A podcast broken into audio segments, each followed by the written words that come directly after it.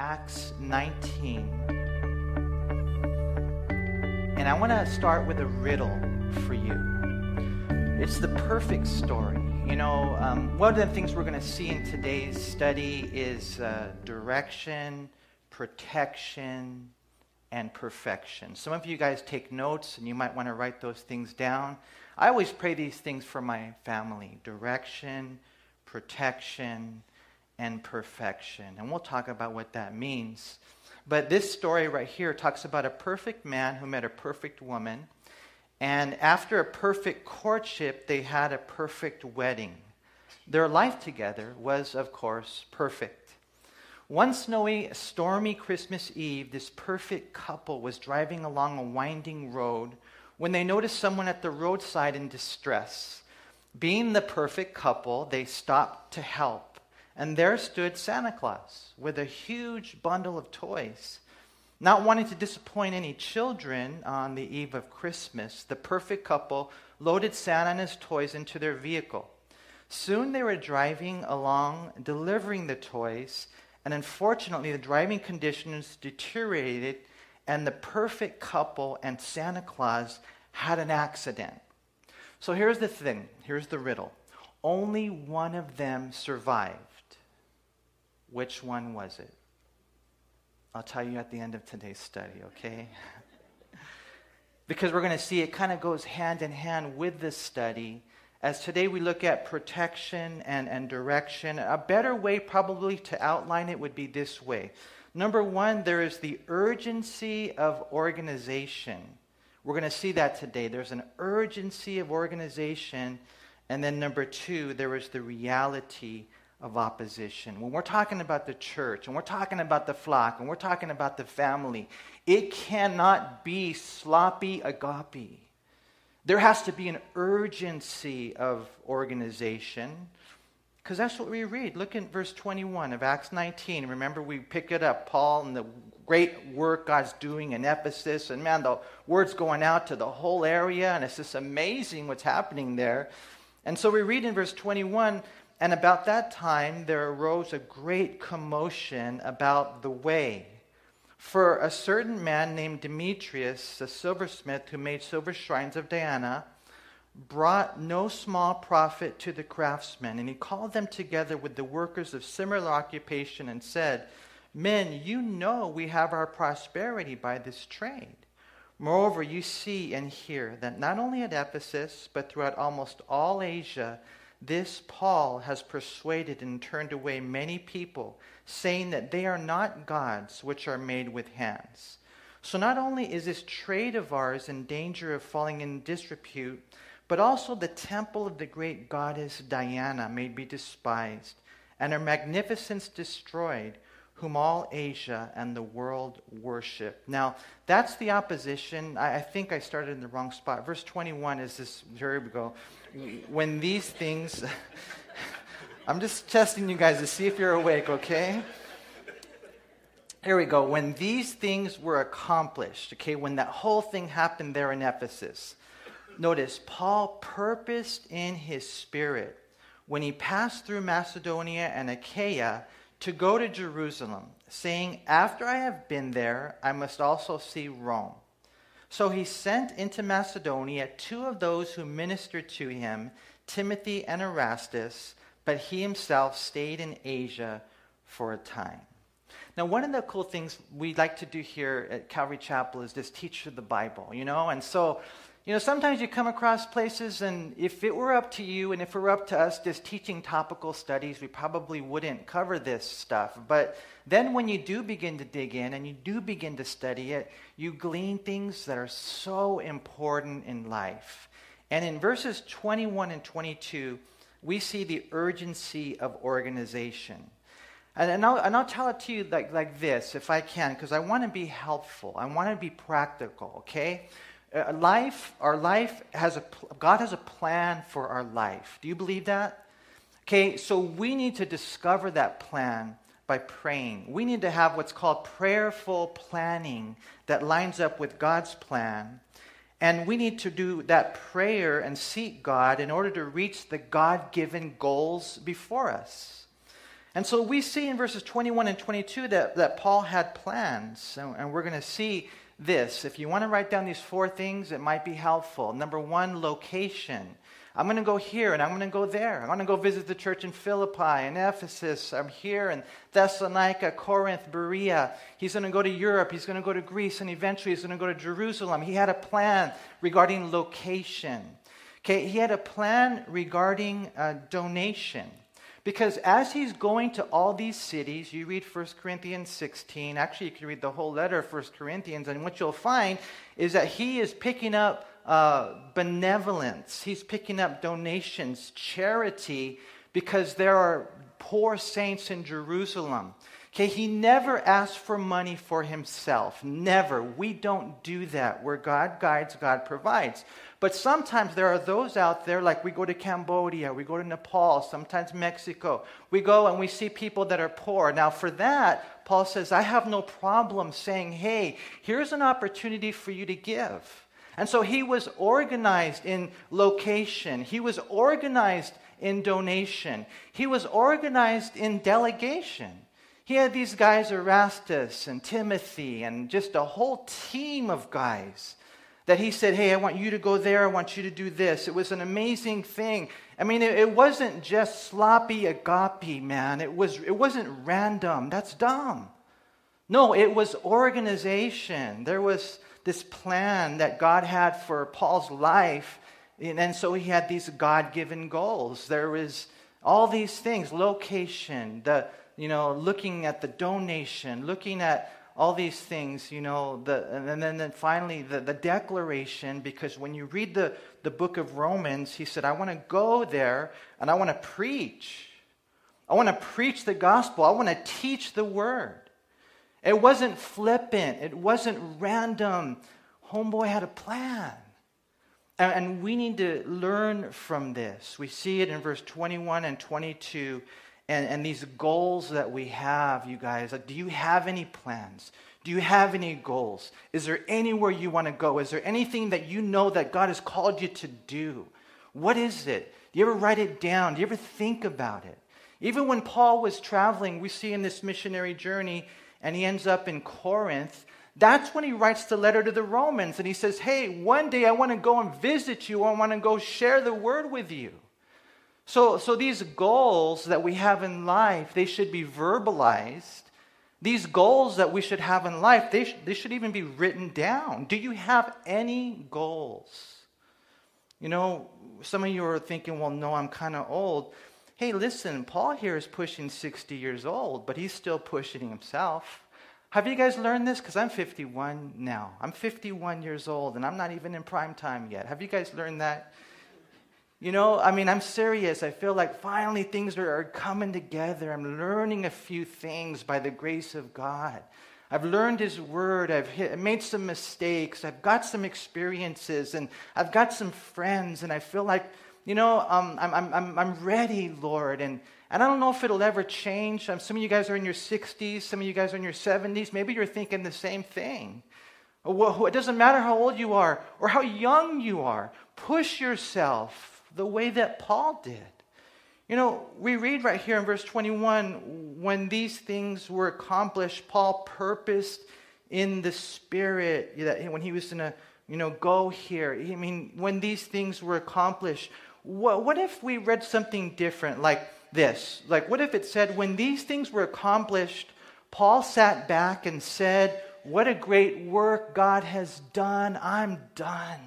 I'm spent. I'm content. God, you've given me my desire, and now it's time for me to retire. There are some people like that. You know, he's close to 60 years old. He could have easily handed over to the younger guys, but no. Paul had purpose. We read that there in verse 21. He purposed in the Spirit.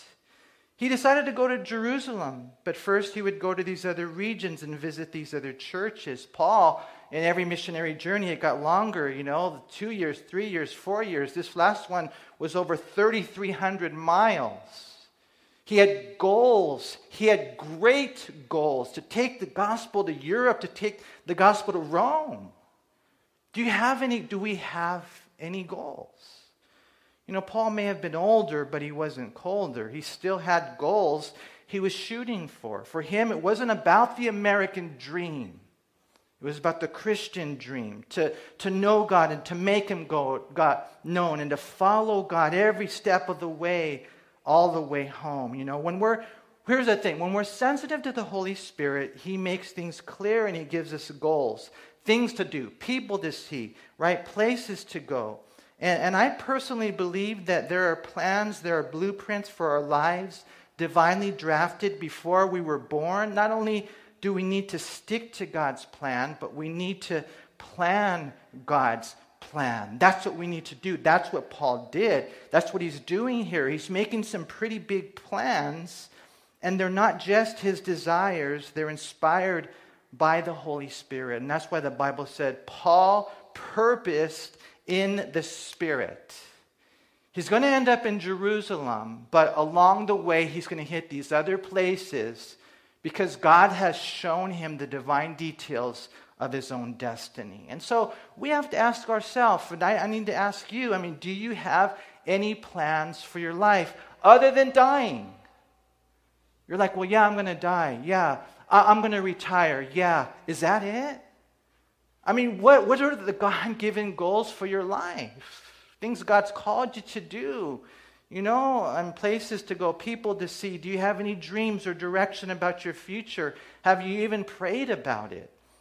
You know, Paul, Paul talked about planning in, in 2 Corinthians 1.17. Therefore, when I was planning this, did I do it lightly? And of course, we know he didn't. Paul prayed and he planned and he didn't do it lightly. It wasn't done in humanity, it wasn't done flippantly. He knew he had a big God, and therefore he had big dreams. And he said, After Jerusalem, I must visit Rome. He wanted to go to Rome to see the Colosseum, right? Wrong. he wanted to go to, the, to Rome to, to visit the Romans and, and share the word with the Romans. That's why he wanted to go to Rome. You know, I, I just pray that we would have goals that we would have great goals. Um, it was William Carey, and I love the story of this guy, William Carey. He was the father of modern missions. Think about that. Prior to this young man coming on the scene, you know, uh, prior to him, there was nothing about overseas missions. The church had gotten old, it had gotten cold. And so one day he goes in, front of the missions board. He's newly ordained pastor. He's a young man, and, and he says to them, I want to do missions work. And, and, and, they, and you know what they told him? They said, Sit down. They basically said, Sit down and shut up. If God wants to save the heathen, he doesn't need your help. But thank God, William Carey did not sit down, and he did not shut up. And as he, it's amazing his story, you guys got to read. William Carey Man, talk about an appropriate last name. He cared. William Carey cared for the lost. And so when you read his story, it's amazing. You know, he, he gets married, um, uh, great wife, two year old daughter dies, having a lot of financial problems, but he believes that God's called him to be a missionary. And so he teaches himself Greek and Hebrew and Latin. And eventually, what he does is he organizes a missions group. And, and he eventually, what he does is he goes to India with his three sons, and it's not easy. But what he does when he organizes his missions group, in the very first sermon that he ever taught to this missions group, in the very first sermon, he said this He said, Expect great things from God and attempt great things for God. Expect great things from God and attempt great things for God. And so, as a result of that, he goes to India, and it's not easy, let me tell you. You know, it's tough. He's there seven years, no converts. Finally, one guy gets saved.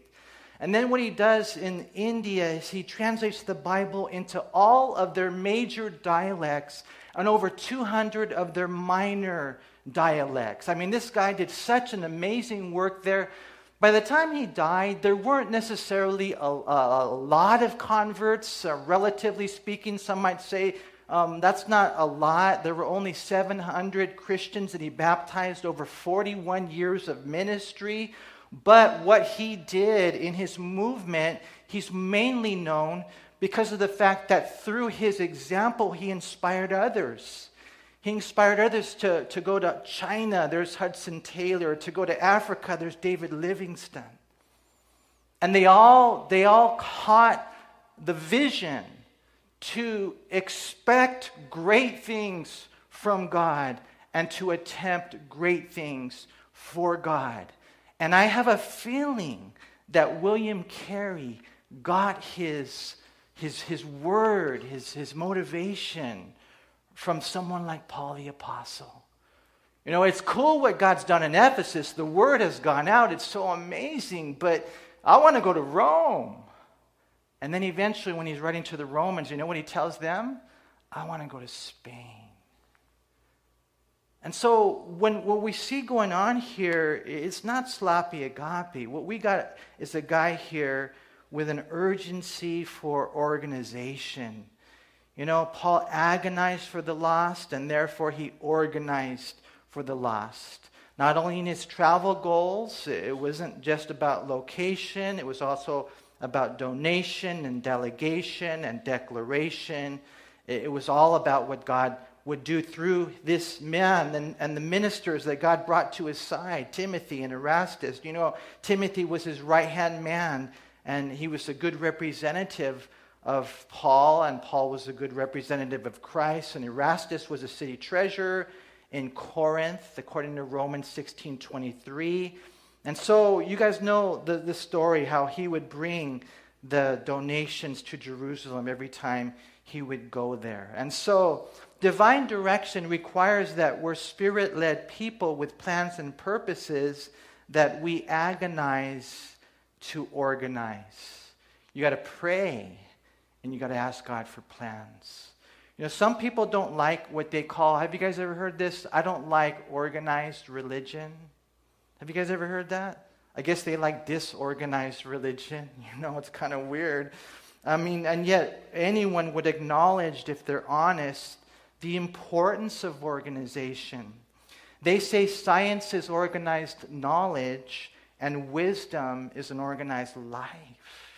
Even LeBron James, he said this I never knew I had talent until it's not just random, it's not just shooting from the hips, it's us getting on our knees and praying and asking God for His plan for our life so we can plan it out ourselves. Very important for us to be organized. You know, I, I was reading a, a strip, um, Peanuts strip, and I, I, think I shared with you guys before. In this, uh, in this little uh, lesson, Lucy demanded that Linus change the television. She came into the room and she said, Change that television. And so Linus said, What makes you think you can walk right in here and take over? And Lucy said, These five fingers.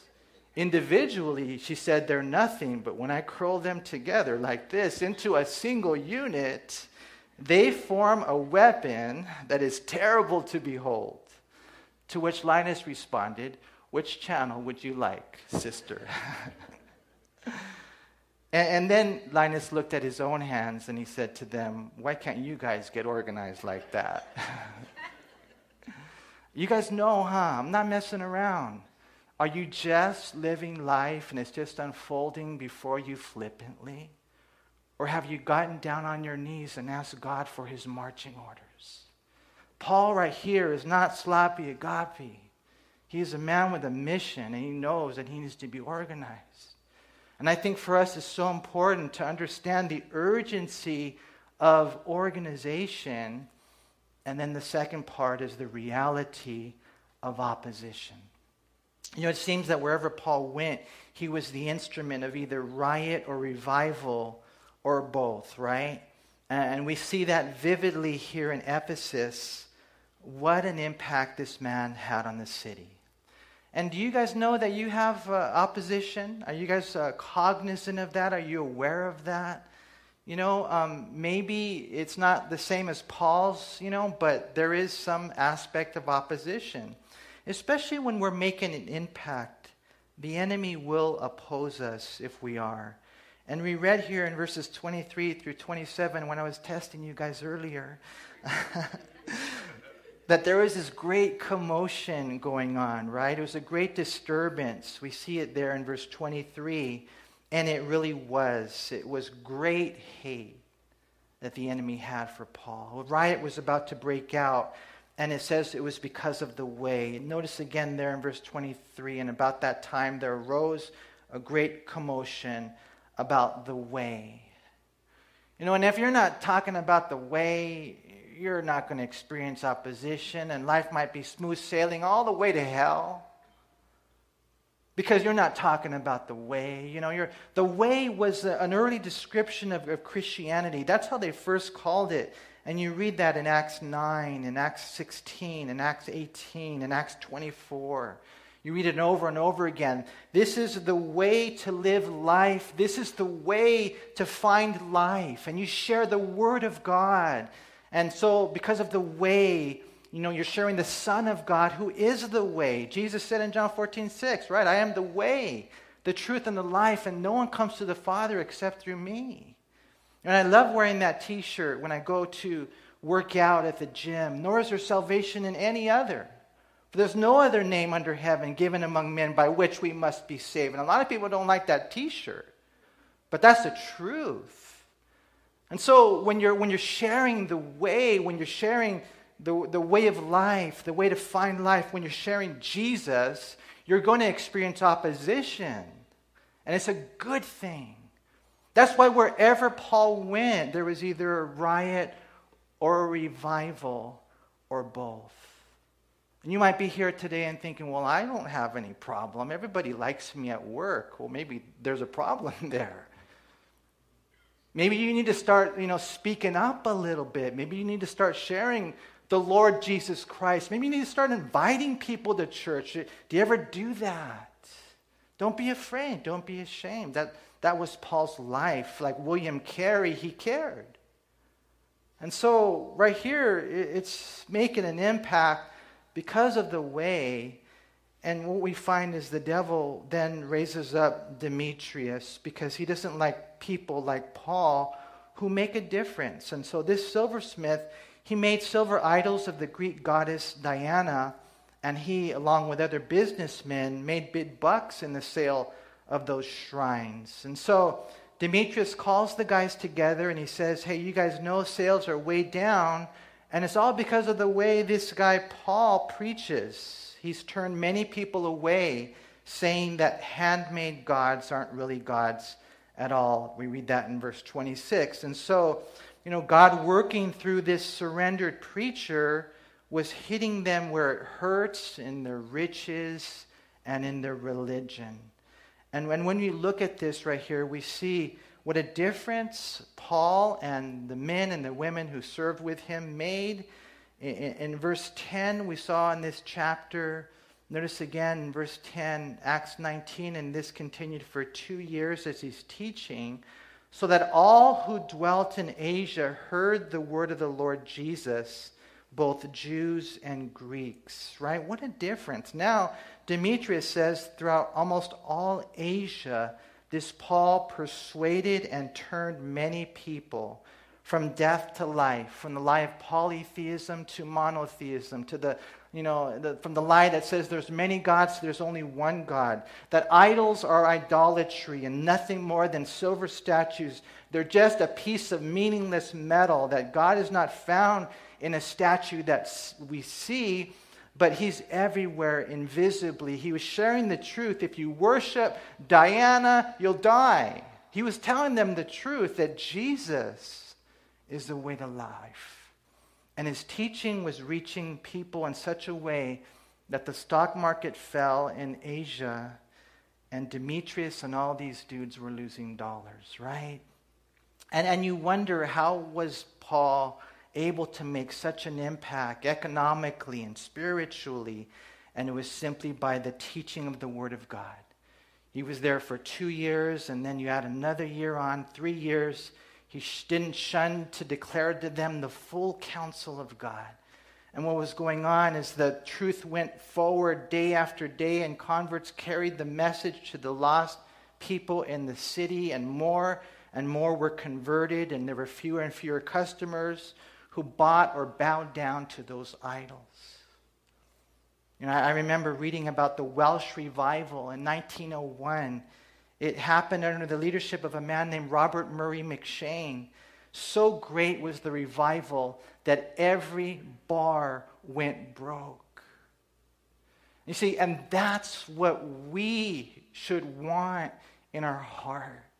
You know, not just a Christianity that makes me comfortable. And praise God, you know, I want my, my family to know the Lord, and they are the priority there. But there is a mission to reach the world.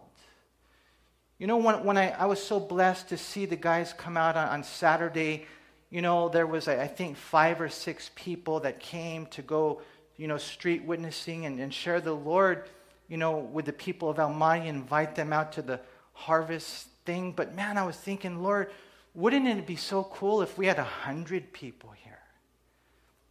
You know, because they understood that, you know, we need to reach the lost. You know, that was Paul's mentality, and I believe with all my heart that Paul the Apostle is not just for the Pope or some specific pastor of the age. He's a model for all Christians. That we should all catch that fire, when we should all have that desire. And so husbands might go and wives will let them go because they all know the gospel and they know the importance of it. You know, I, I think that when you look at that Welsh revival, it's so interesting you know, Murray M'Cheyne, he didn't necessarily preach against pubs, he didn't teach against taverns per se. People simply lost their interest in alcohol when they got saved and came under the influence of the Holy Spirit. And that's what happened in Ephesus as well. You see, when people get saved and sanctified and experience the living God, then the dead gods don't have much of an attraction any longer. And that's what happened there. You know, verse 27 tells us that they were kind of worried about, you know, the goddess Diana, that she might be despised. And it's kind of a bummer that when you think about it, that a god can be stripped of her magnificence. Why would men have to run to her rescue if she was really a god? And of course, we know the answer is that she wasn't a god. And so you're going to experience that opposition. Uh, when we're making an impact, the enemy will accuse and the enemy will confuse, which is what we read next in verse 28. Now, when they heard this, they were full of wrath and cried out, saying, Great is Diana of the Ephesians. So the whole city was filled with confusion and rushed into the theater with one accord, having seized Gaius and Aristarchus Macedonians, Paul's travel companions. I mean, I know it sounds kind of weird, you know, but when was the last time you made somebody mad? You know, for a good reason. You know what I'm saying? I'll never forget one time I was doing a little teaching right there at the, at the, at the mobile home park, and the lady came up and she just got in my face, and I think she wanted to sock me, man and at Sam's Club. And you go into different places. I've had opportunities to share. And, you know, of course, you check your heart, but if it's just for preaching the gospel and someone gets mad, man, it's a good thing. These guys were so furious. They were so angry with what was going on. It was rage, it was anger boiled over.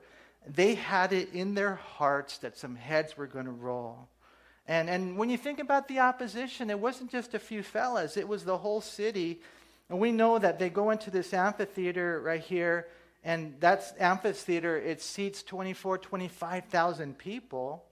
And we all know the danger of that when a mob rules, right? Benjamin Franklin said that a mob is a monster with many heads and no brains. You know, and I think even of this whole Supreme Court nomination and, and confirmation circus. How crazy that was. You know, what? they can accuse and they can confuse, and they did. And I don't know all the details. God knows on the details. God's on the throne, but let me tell you something God can't lose. And that, to me, that gives us peace. But I want the enemy to come after me. Not that I'm asking for it, but if it means it's because I'm doing the right thing, then so be it. You know, the enemy is the author of confusion. It's not God, according to 1 Corinthians 14 33. And James 3 15 through 16, it says the same thing that, that confusion is demonic and it's evil. And that's what was going on there. Demetrius was under the influence of the devil who just wanted to shut Paul up. And, and, let me just ask you a question because here, I don't know if you guys will ever start a riot. I think that would be really cool if you did one day. But you know, here's the thing that I was thinking about, and I was asking the Lord, well, how does it really apply to us? How does the enemy oppose you? How does the devil oppose you? You know, sometimes I get angry, and some guys, they struggle with angry, anger. I don't know if any of you guys do, um, but you put a D in front of that word, and it means danger, huh? Any of you guys struggle with anger? It could be pride, it could be lust.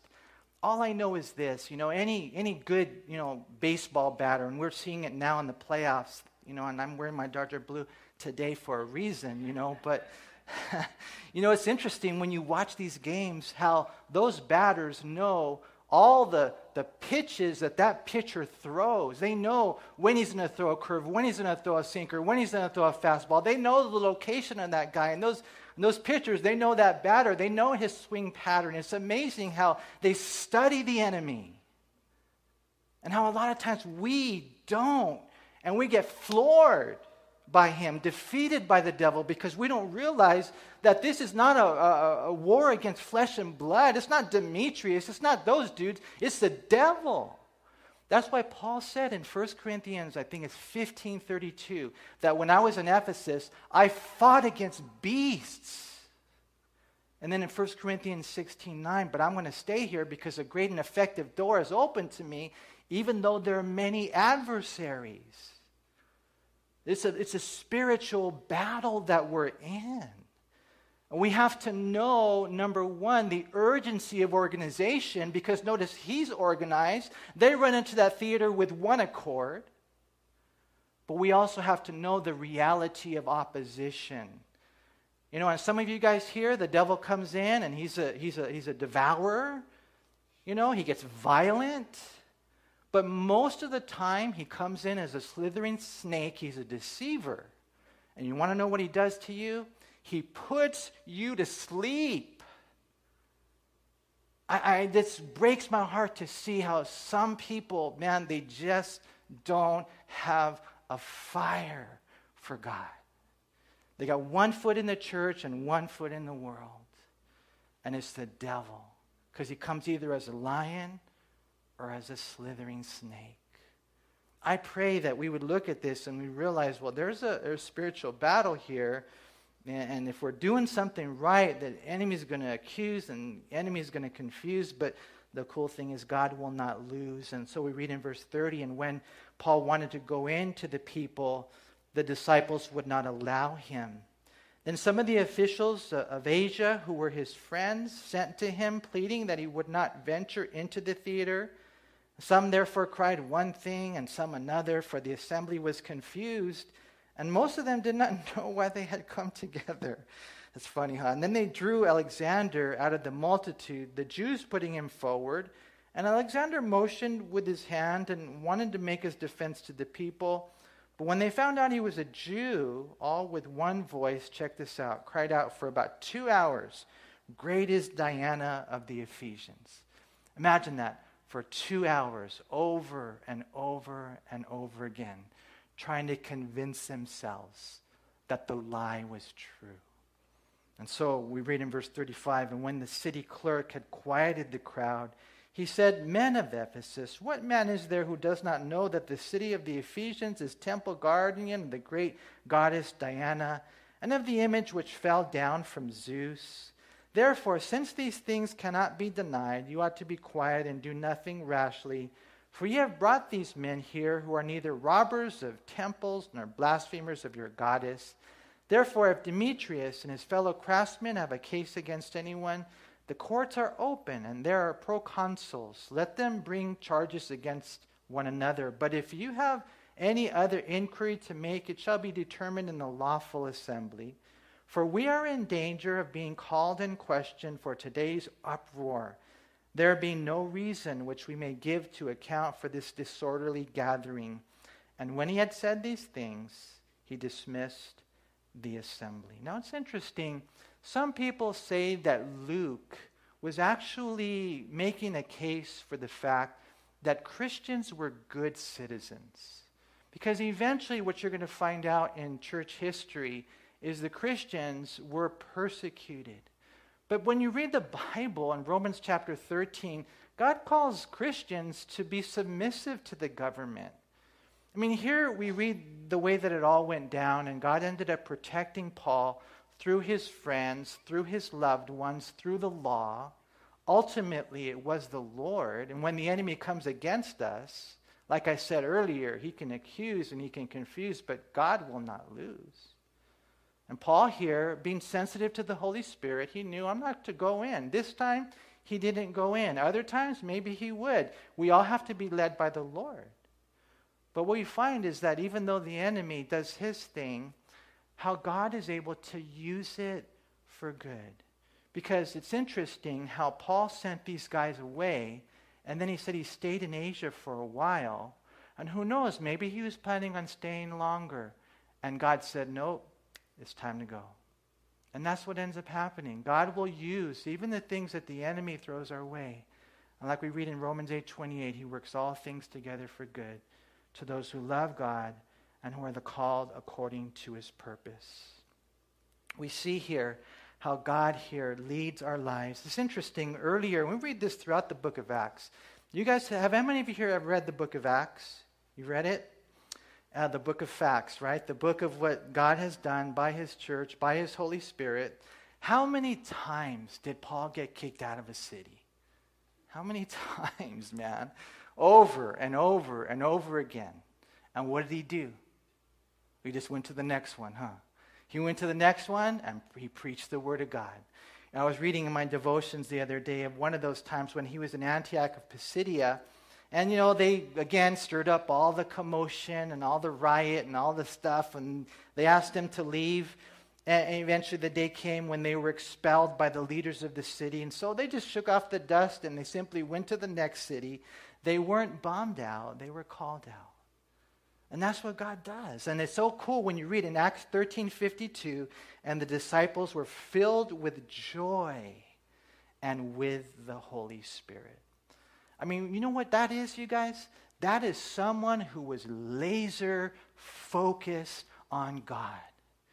enemy might come against you. There might be 24,000 people against you. It doesn't even matter.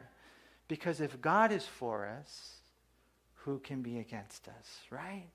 And when, you know, you sometimes you talk to Christians, and of course we need to be compassionate with one another. And they're all like, woe is me. They're like a spiritual Eeyore, you know, it's kind of like, er, and it's like, like John was talking today, man, joy. Joy. Because God's on our side. You know, and I know, and even like today in our ministry meeting, we're going to see even some of the, the toughest things that you could ever experience in life, God will use for good. It's amazing to me how someone could fall down and then the whole church comes back to pick them up and help them learn to walk again. And then next thing you know, they're running. Next thing you know, they're flying. Because God is able to take Genesis 50 20, what the enemy intended for evil, and use it for good. Right? And so, in this whole thing, now we're reading about it, and now God is ministering to you. And maybe some of you here today, maybe you're reading the story and it doesn't almost, I mean, you're like, well, how could, you know, it's kind of a funny story. You know, we're learning about his travel plans to Europe and Rome and, you know, the whole riot there in, in Ephesus. I mean, and yet when you really look at it, God can use this story to save your life. Because William Carey is a great example of someone who cared. So was Paul the Apostle. So are the people of this church. We care about you. We love you. The enemy hates you. God has a plan for your life, but so does the devil.